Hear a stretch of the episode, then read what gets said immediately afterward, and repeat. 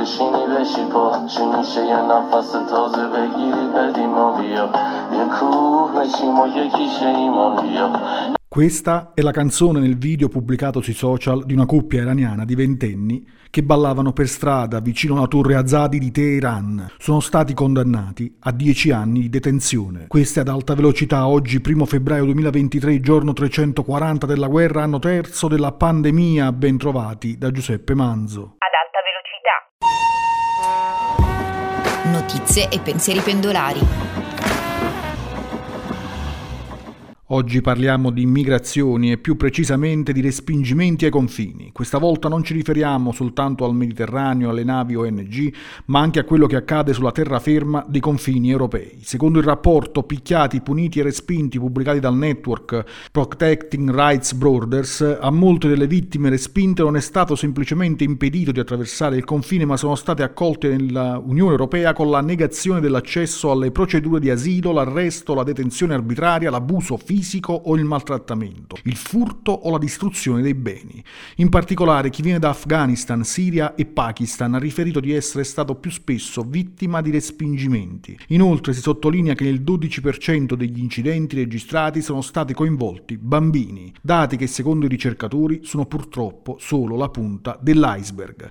Ascoltiamo a proposito di questo dossier la giornalista di redattore sociale Eleonora Camilli. Sono circa 6.000 le persone respinte lungo le frontiere europee nell'ultimo anno, persone a cui non è stata soltanto negata la possibilità di avere accesso alla protezione internazionale, ma che nella maggior parte dei casi sono state allontanate con metodi violenti e illegittimi. Ce lo dice il rapporto Picchiati, puniti e respinti, pubblicato dal network Protecting Rights at Border. Secondo il rapporto, eh, a molte delle vittime non è stato semplicemente impedito di attraversare un confine, ma sono state accolte accolte nell'Unione Europea con la negazione dell'accesso alla procedura, l'arresto o la detenzione arbitraria. Si tratta di persone che vengono dall'Afghanistan, dalla Siria o dal Pakistan e che hanno riferito di essere state vittime di veri e propri respingimenti. Nel report c'è anche una parte che riguarda l'Italia eh, con un monitoraggio sul confine con la Francia e sui respingimenti dai porti dell'Adriatico verso la Grecia. I ricercatori parlano di riammissioni lungo il confine confine e verso eh, l'Albania e di trattamenti inumani. Questa puntata termina qui, vi ricordo dalle 12 notiziario GRS online con le 6 notizie attualità dall'Italia e dal mondo.